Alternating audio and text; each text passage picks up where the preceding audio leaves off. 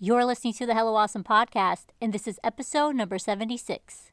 Welcome back to season four, my friends. We are here with another amazing conversation as we continue on with the Testify series. I hope you guys really enjoyed listening to Shalani's story last week. If you haven't already, you can pause this and go back and listen to episode 75. It was incredible. Today on the podcast, I'm sharing with you a conversation with Malika Richardson. She is a traveling nurse and she has opened up about her testimony on how God truly brought her home. From dealing with abuse as a child to the tragic loss of her grandmother, who was more like a mother to her, to a really difficult car accident that left her questioning what God was even doing with her life if you ever struggled with the pull of the world and the pull of the church and feeling like you're right in the middle and not sure what to do, this episode is for you. Malika shares her journey with just a heartfelt joy, and I truly love her spirit, and I know you will too. So let's get right into this amazing story. This is episode number 76 Better Days Are Ahead with Malika Richardson. Hey guys, I'm JC. Are you ready for real conversations about faith, business, and life? Me too. This is the Hello Awesome podcast, where I bring forth topics and truthful insights that will encourage you to make intentional choices and pursue God with your whole heart. Are you ready to say hello to the awesome blessings that God has for you? All right, let's do this.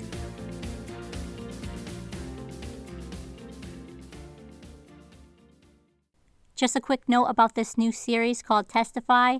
It does contain adult content and will not be suitable for young children. So if you have young children around, I suggest that you listen to this on some headphones, on some earbuds, so that their little ears can stay pure and can stay innocent. Thank you for understanding. Summer is upon us, and what better way to celebrate than with some sweet deals? I have an amazing group of business ladies who have sponsored the podcast, and they have a treat just for Hello Awesome listeners. My friend Chantel, a two time podcast guest, runs the very successful modest fashion clothing brand Nuggles. Aiming to always provide beautiful, comfortable, and affordable apparel, Nuggles desires every lady to embrace modesty with style. You don't have to break the bank or sacrifice that morning latte when you shop with Nuggles. In fact, Hello Awesome listeners can use the exclusive 10% off discount code by using Hello Awesome 10 during checkout. Head to nuggles.us to browse their full collection today. Again, that's N U G G L E S dot US to shop high quality products to add to your modest wardrobe right now. Do you find yourself struggling to find a durable scrunchie that's both functional and cute? Seriously, look no further than Sewvida. Guys, I am not lying when I say that I use Lucy's scrunchies every single day, and my hair reaches behind my knees. Sewvida is a handmade shop with beautiful and fun scrunchies, headbands, and more. Use coupon code PODCAST for 10% off your order right now at Sewvida.com. That's S E W V I D A.com. Go grab a few goodies this summer and keep your hair off your neck with style. Be sure to also follow Lucy on Instagram at Sewvida. Are you looking for classic modest pieces for your summer wardrobe? My girl Mandy over at Blue Thistle Tailor has timeless dresses, skirts, and handbags. Last year, it was such a treat to meet Mandy during General Conference in Indiana, and I truly feel like we're soul sisters. I love her passion for simplistic modesty, and you will too. Just use our special code HelloAwesome for 20% off your order on bluethistletailor.com. That's B L U T H I S T L E T A I L L U E R.com. Also, give her a follow on Instagram at Blue. I don't know about you but I struggle to find quality skincare products with simple ingredients that don't irritate my skin, especially in these hot summer months. While Rachel over at Oneness Essentials makes handmade soap and body products that not only look and smell beautiful, but they're perfect for sensitive skin like mine. I seriously can't wait to try her cocoa cream lotion. It sounds like it smells amazing. Use code HelloAwesome for 15% off your order when you shop at onenesssoapbiz.com. That's O N E N E S S S O A P B I Z.com. Make sure to also follow Oneness Soap Biz on Instagram for gorgeous product photos and updated business info. So, when I think of summer, I think of hanging out by the shore and strolling along little shops, browsing at the adorable clothing that I just can't afford. Can you relate? Well, you don't have to worry about that with Dress Like an Angel. Felicia is a pastor's wife and mama of two beautiful daughters who has been selling clothing for 30 years now. Wow, this woman of God is the ultimate mama boss. Felicia's shop, Dressed Like an Angel, features stunning dresses, skirts, extenders, layered tops, and so much more in a variety of styles, while highlighting the beauty of modesty. She even carries items for young girls like her best selling lace tights. If you live near Starks, Louisiana, stop by their brick and mortar store that's filled with adorable, gorgeous clothing. Or use our exclusive discount code HelloAwesome for 10% off your order at dresslikeanangel.com. Keep up with their huge inventory selection and future sales by following Dress Like an Angel on Instagram. Welcome back to the podcast, everybody. This season is amazing already. I know I felt the Lord move on my heart to turn the spotlight on testimonies and feature incredible stories of redemption that is unique to each guest. And today I'm so very excited to welcome Malika Richardson to the podcast. Malika, thank you so much for just taking time to be with us and to share your story. I want you to just share with us who you are and what you do. Hi, so I'm Malika, as JC just told you all. I'm 27. I will be 28 in six days right now I am a traveling nurse, which I love nursing and traveling nursing. I love that so much more because there's so much for me to see, so many new places for me to go, so many new people for me to meet. And in the midst of me doing this, I get to visit so many different churches and get involved with so many different people that I share the same mindset with when it comes to Christ and all of that. So it's been an amazing adventure so far. And that's me. That's awesome. So um, I don't have this on my on my questions list, but I want to know how long have you done nursing? I have been a nurse for three and a half years and no four. And I've been a traveling nurse for two years in August. Wow, that's amazing. Well, congratulations on that. Sounds like you really do have your dream job. Thank you. I do. I really love it. So I really wanted to uh, to jump in because I know when we start sharing our stories, um, it can get lengthy because we're talking yes. about what God has done in our lives, and He's done so so much for all of us. But I really wanted you to get the spotlight today because I feel like your story is very unique and different, and um, you really do have a powerful testimony. We shared back and forth on Instagram, you know, DMing each other and, and then you sent me an email uh, detailing your testimony and i really appreciate that. Um, but i wanted to really talk about really the beginning. Can you start with um, maybe how it all started? I, I know you mentioned to me before um, off the podcast that your mother was pregnant with you really young. Is that correct?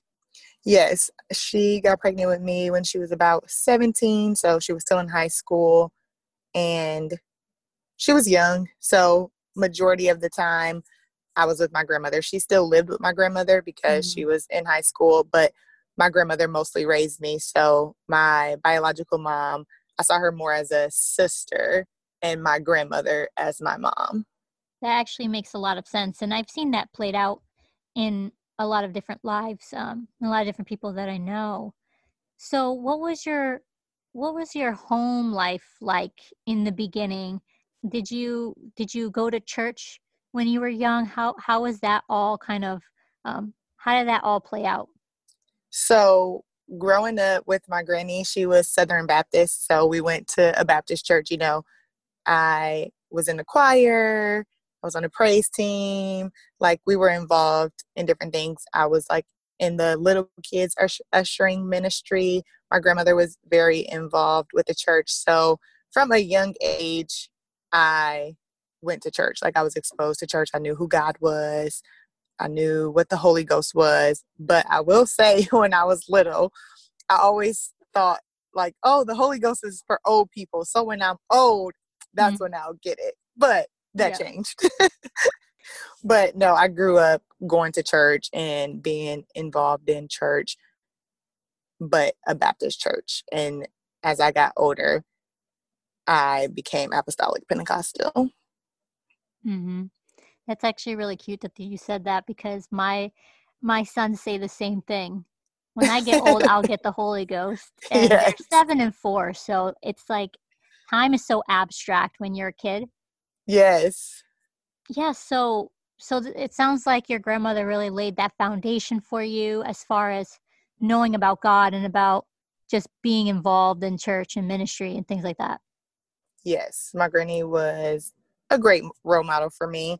I love her and she was like literally like my knight in shining armor, the perfect person in my eyes. She raised me, you know, there was nothing that my grandmother could do wrong to me. Um and I just always remember as a little kid telling her like when I'm older, I'm going to be rich and you can live with me forever. I'll take care of you. You know, like that was my person that I just knew was going to be my forever. But unfortunately, my forever got cut a little short.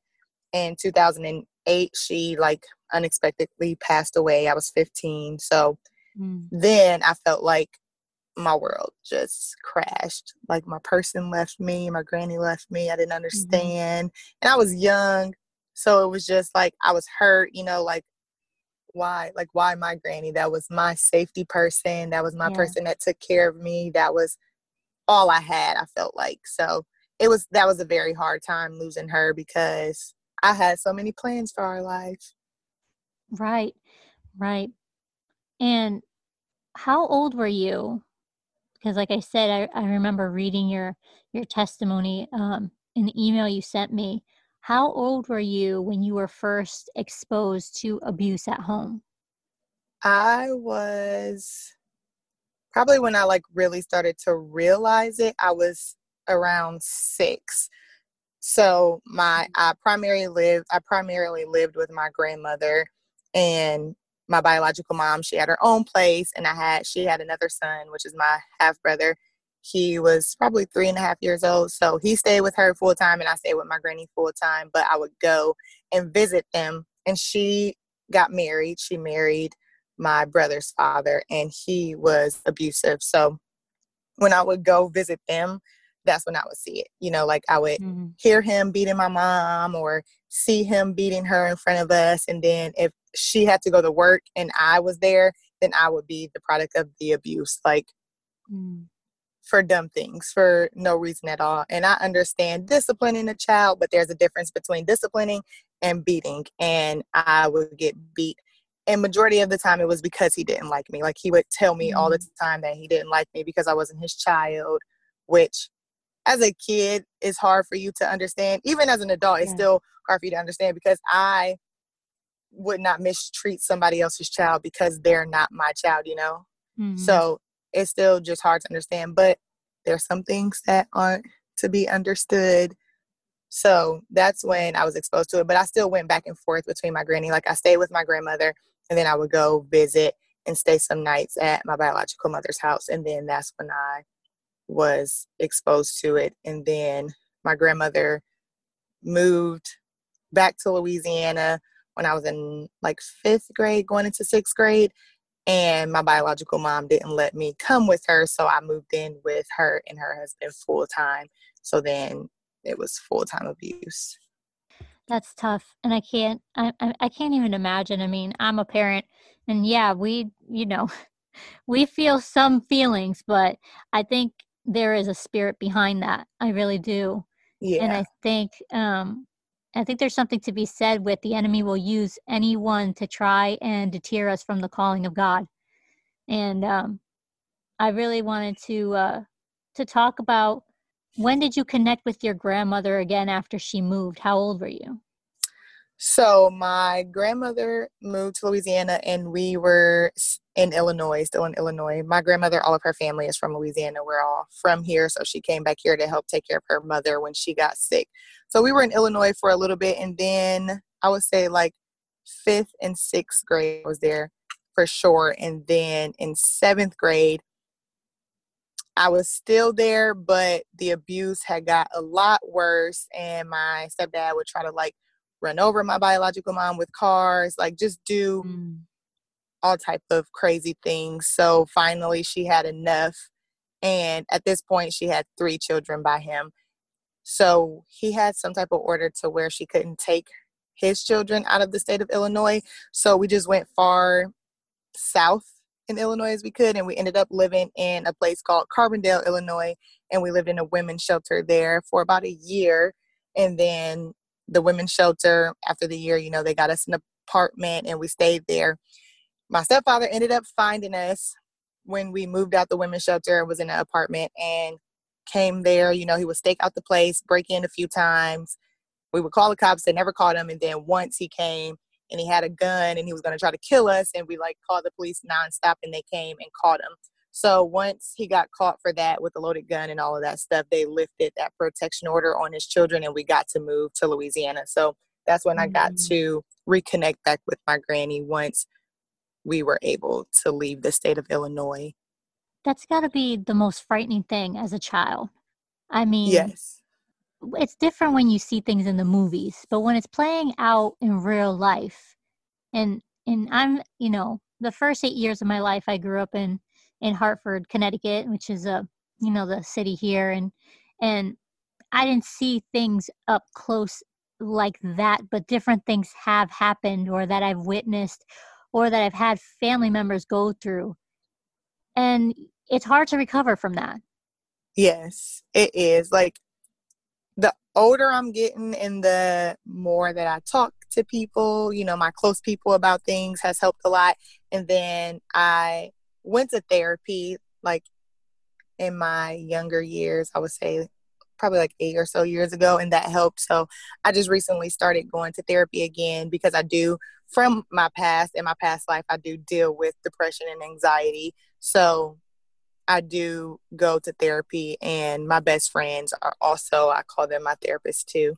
They help me through a lot. And then my mm-hmm. mom, which my adoptive mom is very great, and my adopted dad also. So I talk to them about a lot of stuff. So for me, talking to my close people and being able to confide in them helps. Like it doesn't erase the past, and you know, some parts are still hurt and dark there, but talking with people definitely does help ease up that pain.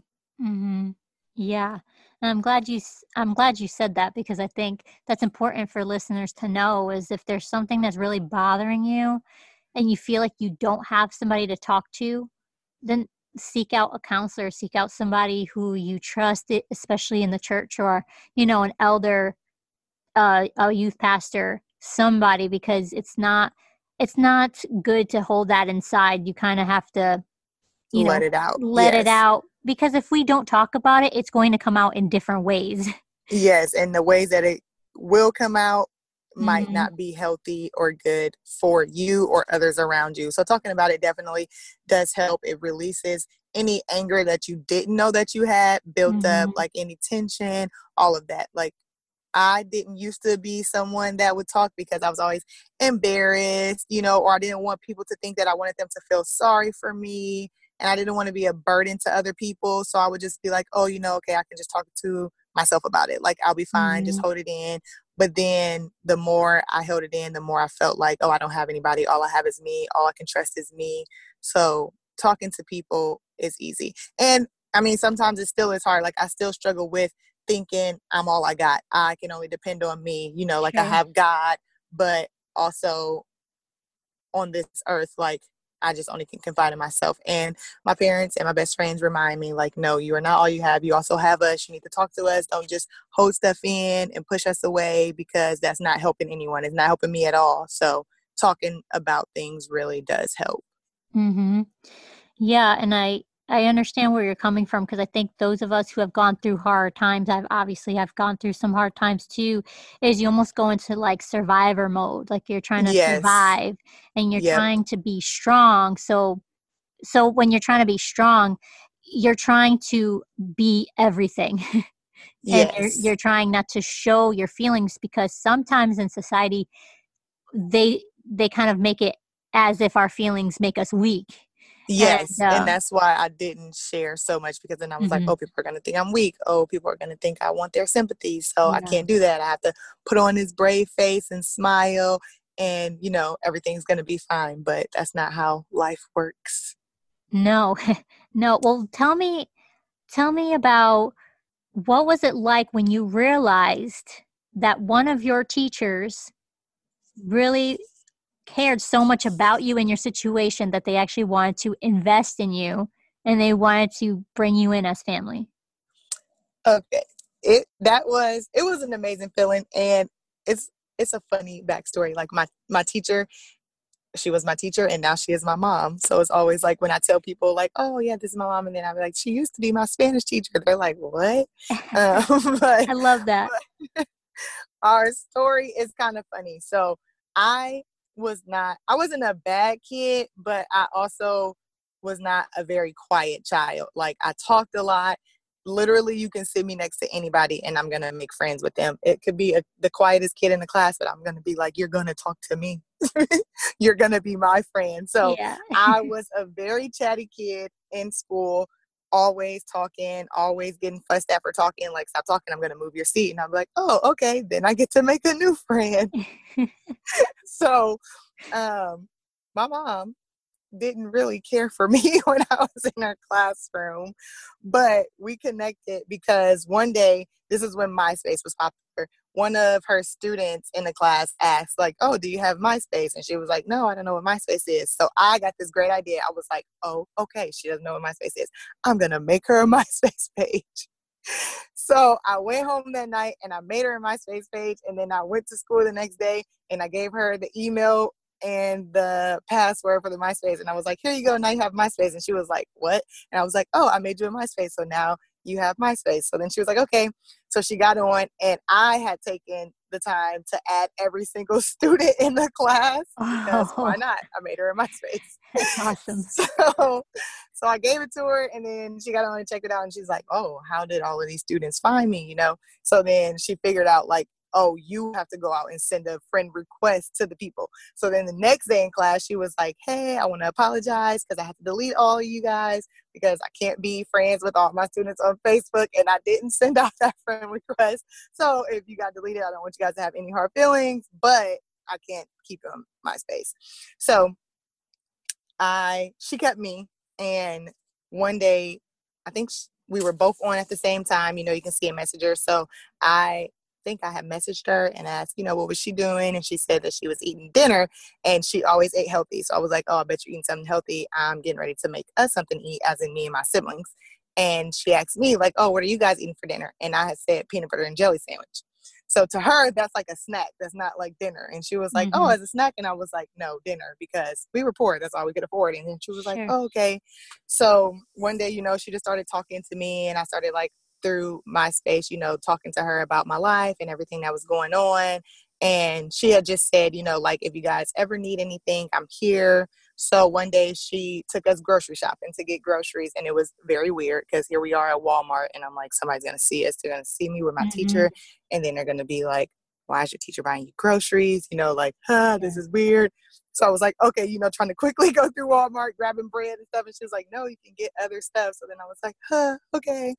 so then just from there, like from MySpace, our relationship grew. And then I was, my grandmother was still alive when I met my Spanish teacher. And then my grandmother ended up passing away. So things got hard. Like my biological mom, she had stopped eating for a while. She wasn't really talking or working. So things got hard. And I felt like I'm going to need to drop out of school to help raise my siblings. So I told her that, and she was like, No, you can't drop out of school. You need to get your education. If I need to get you a tutorer or help you with your homework or, you know, anything, I will do my best to help help you with whatever I can. So then from there, you know, I was like, oh, she really cares. You know, besides my grandmother, I was like, nobody really cares. Who cares what I do with my life? But mm. she showed me that she really cares. So we became close, and I would go over to her house um, babysit her kids. She had just two at the time, and they were like two and three and a half. So I would babysit them, and then I met her husband, and he would talk to me about finances. You know, like okay, you need to when you're working, you need to save because nobody had ever taught me about that. You know, like for me, it was just I don't know. I was used to living paycheck to paycheck in mm-hmm. my own home, so I figured, you know, that's probably how I'll grow up to be living paycheck to paycheck. But you know, they taught me a lot of different things, like about life and the important things about life. So, you mm-hmm. know, I feel like God put them in my life for a reason. And now they're my mom and dad. And I am actually off of work right now due to all the COVID stuff. So I'm home living at my parents' house. So it's been great. You know, like I'm great mm-hmm. that I mm-hmm. have that. Like that even though it was I was 16 when I got them, I'm just very appreciative that I did yeah, absolutely. That's definitely the hand of God. I mean, out of everyone, I'm sure you did not expect your Spanish teacher to become your mother. No. but I think that's just the awesome thing about God is that you don't know when he is working because we can't really always we can't see it all the time. Um yes, exactly. And that's one of the biggest things that I love about your story is that there's so many there's so many parts to it that are only because of God. Yes, definitely is. Like from the little things that I didn't notice to big things that I did notice is literally like I look at those parts of my life and I'm like, that's because of God. Only God could have done mm-hmm. that. God's hand was there. God protected me here, you know, like literally God's hand was over my life even before I started to live truly for him, you know, like he was always protecting me and leading me even when I wasn't taking the paths that he wanted me to take. He still made sure I was protected. Mhm. So share with me um because I remember when I was reading your story you were talking about how you did struggle a little bit when you were a teenager adjusting to everything and especially going to church and really committing. Can you talk a little bit about that? Yeah. So another story about how I started visiting an apostolic church is one of my teachers. My world history teacher was apostolic. And growing up, you know, like I wasn't shy to different religions. Like I knew there were different religions and I knew, oh, apostolic people have long hair and they wear skirts. So I knew my teacher was apostolic. And then I, I was in her class when probably when I was like 15. She invited me to church. So I went ended up going to church with her at a church here in Lake Charles, my hometown, Apostolic Temple of Lake Charles. And I visited there and I just always felt so welcome. Like everyone was so kind, no matter what attire I came in or how I came to church, they were always so kind. And I always felt God's presence there. Mm-hmm. But it was like once I left, you know, I could still feel God's presence, but I wasn't in church so I was like, oh, okay, now that I'm out of church, I can go hang out with my friends that are of the world also and do stuff with them, you know? So mm-hmm. it was like a tug between church and the world. Like Wednesdays and Sundays, yep, I was going to go to church, but then every other day of the week, I was going to hang out with my friends and do what they were doing. So there was still a tug on me with the world, but I knew that I loved God. But also, I was like, oh, but I want to do this too. So Mm-hmm. I had to finally come to the realization that I can't ride the fence. I can't go here and then be here also. Like it was one or the other. Either be hot or cold, but being lukewarm wasn't going to cut it. Yeah. Yeah. And I'm pretty sure those of us who have come in in the church around that age, that's a tough age. It really is because you want to have friends and uh, one of the things I've been working on lately is a couple different devotionals. And one thing that God placed on my heart was, you know, we want so bad to have friends. Sometimes we do foolish things to keep them. Yes, yep. Things that we know that we shouldn't even be doing, but it's like, oh, but I don't want my friend to think that I'm lame, or I don't want my friend to not be my friend anymore. So why not do it? But in the end, you're hurting yourself and you are what matters in the situation, not pleasing somebody else. The only person that you should mm-hmm. be trying to please is God. Right. Right. So when you were when you were adopted, um, how did that how did that change? How did that change for your commitment with church? Did it did you get better? Did it get worse? How did that transition? Um, how was that transition for you? Well, so my parents they never officially adopted me, but they are my parents. But it wasn't they are non-denomination, so they also go to church. So it wasn't hard because they wanted me to go to church. You know, like they knew God mm-hmm. and they wanted me to know God and to be in God's presence. So it was like, okay, you're going to church. This is great.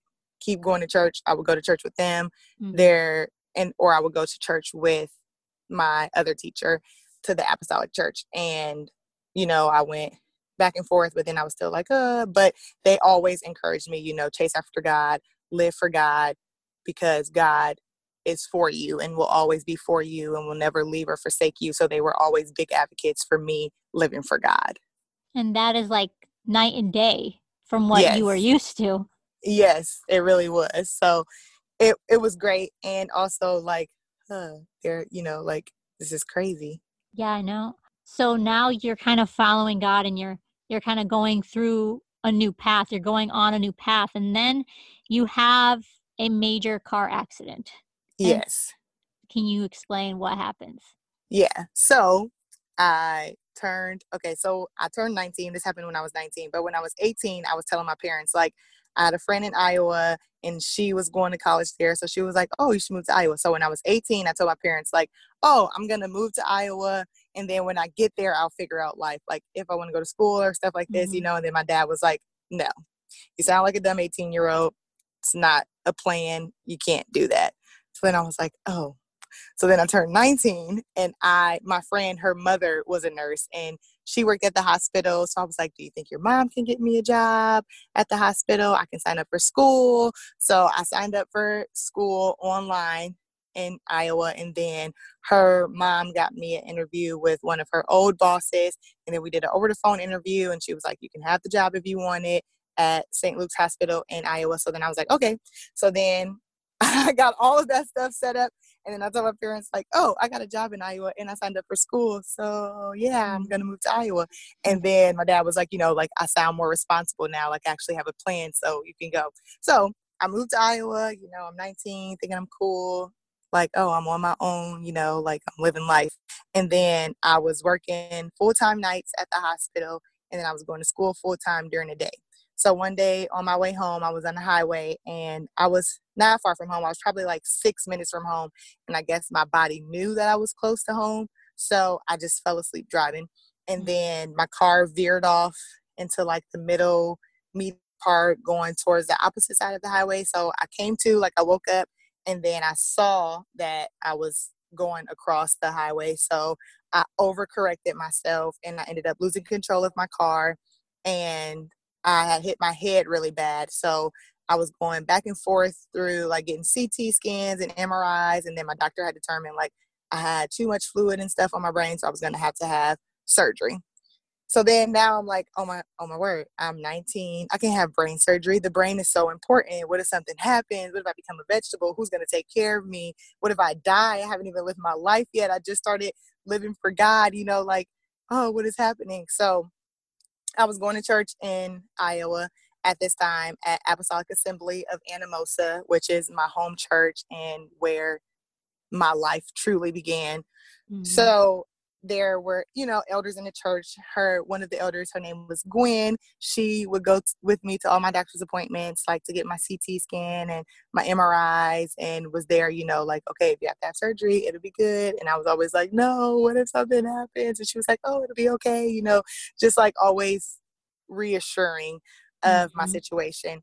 But the church prayed and i got prayed for after each scan and everything and the lord healed me my last MRI, the doctor called and she was like, I don't know what happened, but there's nothing on your brain anymore. All your scans look amazing. So you don't have to have surgery. And I was like, thank you, Jesus, because yeah. I was going to have to go bald and have brain surgery. And I was just not for it.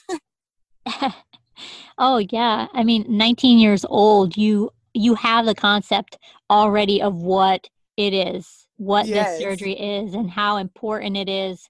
And you know how young you are. And I can't even imagine just the fear and just the anxiety, the confusion, all of that in this situation, especially you're just starting life, you're just starting this new path. And to have this happen, um, yes, it, I was it, like, God, I'm yes. starting, I'm sorry, I'm starting to live for you. Mm-hmm. And now this happens what is going on well that's what i was going to say was this definitely either this this could be the the turning point for you. Either you totally run away from him or you just full on just run towards him. Yes i feel like and i truly honestly feel like iowa was god moving me away from louisiana to get me out of my comfort zone so that i could truly seek him. Like I remember saying my Iowa days were my Job times. Literally anything that could happen to someone would happen to me. It'll be like, oh, this will happen to one in a million people. Bam, it's happening to Malika, all in Iowa. So I was like, this is my Job time. Job still praised the Lord. Job still lived for the Lord. So why can't I? You know, everything is going bad, but that's just the devil's way of saying I can't lose you. But I was like, I can't live for the world. So I'm going to just go ahead and go through all of these trials and tribulations and mm-hmm. hopefully come out on top. And so far I have. yeah, for sure. I definitely I definitely think that's a good point is you do get to a place where you know there's no turning back, right? Like yes. God, anything that's in my past is in my past. And I have to move forward and especially when you start a relationship with the lord and um, you know this is the beautiful thing about testimonies is hopefully this will encourage people who are in this season where they're not really sure uh, what to do um, if it really is just a time to just trust in god and that you know is he who he says he is? Is he really that good? And just hold on and wait for him to blow your mind right Yes, yes, truly. He truly did blow my mind in every aspect of my life from me growing up the way I did to giving me the parents I always dreamed of having to giving me the dream job that I've always wanted to just, you know, everything. Like he truly will blow your mind once you give your all to him. Yeah, for sure. So, when was the turning point for you to turn to God and surrender? Was it this point? Was the car accident or was it a different time?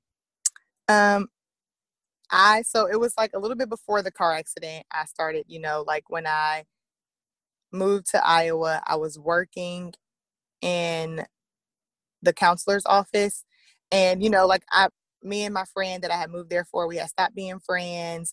Like I didn't really have anyone. I met a girl in class. Her name was Mackenzie. And, you know, I was just like, I was living with my friend Allison. And then it was just like, oh, now you have to move out. So then I was like, oh my word, what I'm to do and I had met this friend named Mackenzie, and I had told her about my situation, and she was like, "I'm gonna ask my parents if you can move in with us." And I was like, "Wait, we don't even know each other, you know." But then again, there was a hand of God. So her and her parents were like, "Yeah, just come move in, you'll be fine." And I had had an apartment set up to move into later on, like a few months later. So I was like, "Okay, I just need this amount of time until my apartment is ready, and then I can move in." My parents had told me to come back home, but I was like I don't want to move back to Louisiana because then everybody's going to be like, you went to Iowa and couldn't survive by mm-hmm. yourself. Mm-hmm. So I was like, no, I have to stay here. I'm going to figure this out. So they were amazing people. They let me stay with them and they would have let me stay with them forever. They were like, Are you sure you don't have to move to your apartment if you don't want to? But I was like, No, I need to be independent. So I ended up moving into my apartment and I was working in the office there. And my now best friends they were my best friends at the time walked in to they had just finished bible college so they were coming to sign up for classes there and i saw them and i just knew right away that they were pentecostal um, just from their long hair to the way they were dressed and I hadn't found a home church there yet. I had visited a few apostolic churches, but I hadn't found one. And I was basing, I was basing everything off of Apostolic Temple here in Lake Charles, Louisiana. I was like, mm-hmm. I want to feel how I felt when I walked in there. I have to find a church like that. So I saw them and I knew they were Pentecostal. So I was like, I have to ask them what church they go to because all the churches that I've visited, I have not seen them yet. So there must be another church here. Mm-hmm. So they finished their meeting and I was like, Hey, are you guys Pentecostal? And they were like, Yeah. And I was like, Which church do you go to? And then they told me Apostolic Assembly. And, you know, they gave me a card with the times and everything. So I was like, Okay, I'm going to visit. So I went and visited, and it was like, This is it. This is the church that I'm supposed to be at. Like, I felt how I felt when I walked into Apostolic Temple, like the overwhelming presence of God, all of God's people being so kind and welcoming and you know just like mm-hmm. not looking at you for the way that you look but looking at you because you are someone coming to God you know you are a soul that's going to be won to the Lord and that just always felt amazing to me like these people genuinely care about my soul you know so mm-hmm. I went and visited that church and I was like, this is it. This is where I'm supposed to be. So then I kept going back. And then when I was 19, like, you know, with the car accident and everything, everybody there was so kind and so helpful. So I was like, you know, like it's time to just truly live for God. So from 19 on till now, I'm 27, I'll be 28 in a few days. I have just been pursuing God and living for Him. And that's when I'm still surrendered I love that. I love that incredible story. God just really knows what we need and um and I think if we if we just can can continue on, right? Just have yes. that hope, he will give us the desires of our heart. And if we just, you know, keep just keep the faith and just keep going and not give up I'm sure there was so many times you probably wanted to give up, but you knew that you've come so far and you weren't going to go back that you just had to keep on going. Yes, I knew that God had already blessed me so much, so why give up now? You know, like mm-hmm. I didn't think that it was going to be easy, but I also didn't think it was going to be hard. but when you are fighting for something that you truly want, it's not going to be easy, you know. So I just yeah. knew like even with the bad, I'm still going to live for God because He's still going to bless me in the end. I have to keep going. I have to keep pursuing Him, and it'll be worth it. And for the last, what, nine years, eight and a half years, it has been worth it. Like living for Him has been so worth it. That's incredible. So, how have you seen the hand of God move in your life right now, like in this season of life you're in? Oh, in this season of life that I'm in right now, mm-hmm. I have seen his hand in everything, literally. So I don't always see his hand right away, but I know that his hand is there. And for this season right now, I would say I'm in a season of COVID. And for that, it's so hard. It's such a big thing for me. COVID is such a big thing for me because I'm a nurse. You know, I'm mm-hmm. one of those frontline workers. So his hand has been all over this for me just because I am not only a nurse, but I'm a traveling nurse. So I was on an assignment in Tennessee and I was there specifically to help my friend and her husband with their first child. So it was like, you know, I took an assignment there and it's going to be great. And then this pandemic happened. So I, my contract was supposed to end April 7th, my first contract, but I really liked that hospital, and that hospital also liked me. So they were like, Would you like to extend your contract and stay another three months? So I was like, Yes, because I love it here and more time with the baby. So I was going to be there until like July 17th. But when all this COVID happened, the hospital had to shut down a few floors because they weren't taking in as many patients due to all of this. So as a traveler, we cost more money and we take jobs away from their staff. So they shut down about three floors. Each floor probably mm-hmm. has 60 nurses.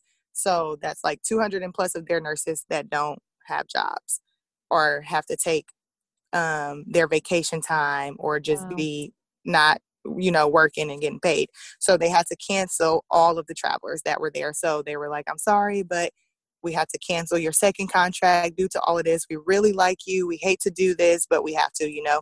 And I know that they didn't do it because they didn't like me or because they, you know, were like, oh, we have to get rid of her. It was because they had to do it so that their workers there could work.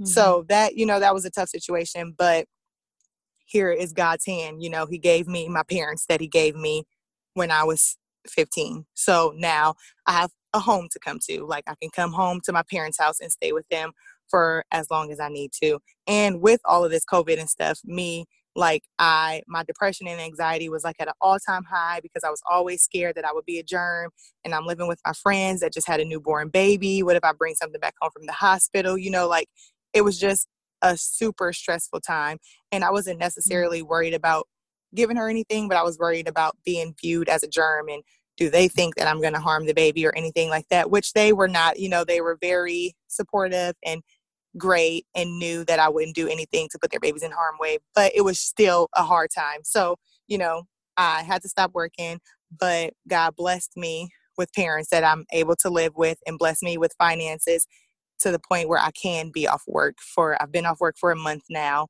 So it'll be probably a total of 2 months that I'll be off before I start working again, but God mm-hmm. had his hand in my life with my finances and having my dad teach me how to save and invest and all of that stuff and with giving me my parents so that I do have a roof over my head and giving me friends to encourage me during this time, you know. So it's been a great thing. And right now, that is how I'm seeing his hand in my life with protection from all of this and also like mental protection and just support from friends, family, and all my loved ones. Mm-hmm. Wow. That's really amazing. I'm so glad that that worked out for you, especially during such a confusing time. Um, yes. So let's take a minute. I really want you to take um, some time to encourage someone out there right now. Maybe this person is going through something similar, or maybe they have a similar past. What is something that you wish you could tell your past self? Let's see. Okay. So, something that I would say to try to encourage someone and that I would also tell my past self is don't go back and forth with the world and God. You know, don't wait so long because you want to live for God a little bit here, but also live for the world a little bit here. Choose God choose him 100% and go with him and give up the world. Life is honestly so much better with him and he can bless you so much more than you think that the world can. And I do understand that some things in the world look like glitter and it looks like, oh, well, they're not living for God, but they have all of these blessings, you know. I just want to say one of my like one of my favorite scriptures is Proverbs 10 22, and it says that the blessings of the Lord it maketh rich, and he addeth no sorrow. So while it does look like the people of the world are being blessed, God's blessings are so much better, and they don't have sorrow with them, and they are true and they are pure. So his blessings are greater than what the world has to offer for you. And no, life won't be perfect. I remember, you know, starting to live for God and thinking, like, oh, this is it. Everything's going to be good. Nope. Things for me got a lot harder. And that's when the devil hits the hardest because he knows that he's going to lose a soul. He knows that if you're truly going to live for God, you're going to go 100% at it and he's going to mm-hmm. fight. And just know that fighting him is worth it. Fighting the devil to live for God is truly worth it. So I wish my younger self would have surrendered sooner and would have looked at my dark days and not dwelled on them, but looked at them and said, better days are going to come sooner than later. I know it's hard right now, but better days are coming. I just have to keep pushing and I just have to keep living for God and focusing on Him, and those better days will come. So just know that everything happens for a reason, and I am appreciative of some of the things that I went through because it made me me and it helped me grow into I to who into who I am today. So I just hope that this encourages someone to know that no matter what your past looks like or what you look like at this moment, you can surrender to God, you can go to God and you can live for him and he can transform your life no matter what others say or think about you God can truly change you if you let Him. Yes, amen. Thank you so much for those words. I know that it's definitely going to bless somebody. Um, Malika, thank you so much for just opening up and being vulnerable and sharing your story. I know sometimes it's not easy, but this is kind of what what I think some of us are called to do when we have a testimony is to share things even if it's uncomfortable, even if it's going back in the past. Well, Malika, thank you so much for opening up and being vulnerable and just sharing your story. I know it's not easy, but this is kind of what God has called us to do, you know, once He's touched our lives and um, and you know done a work in our life we're supposed to be fishers of men you know sharing the gospel. And i think through our testimonies we are showing the love of jesus and i definitely can feel that in your story and your testimony. So thank you so much. I know that god is using you. I know that he is um you know blessing those that are listening with your story right now. Where can people find you on social media and connect with you? Instagram I like to use Instagram and share stuff on there, and people can message me and ask me any question that they want. I don't, I usually feel comfortable asking, answering anything. So, Instagram is the best place to find me. And my name on there is Malika, but it's spelled like how you would pronounce it. So, M A underscore L E I G H underscore K A. So that's where, if anybody wants to connect with me, where I can be found. Awesome. Yeah, I did see that and I thought that was very clever. It, it, it yes. gives me a giggle because when I read it out, I said, "Oh, that's literally her name." But she, yes, this is how you say my name, right? yep, just like that, Malika. well, thank you so much for being on the podcast. Thank you so much for having me. If you found this episode inspiring or helpful, would you take a screenshot of it and share it on your Instagram stories, tagging me at Hello Awesome Ministries? It will encourage me that you were blessed. Also, don't forget to leave a review and subscribe so you can tune into future episodes. To learn more about Hello Awesome, head to HelloAwesomeMinistries.com. Until next time, Keep your chin up, beautiful.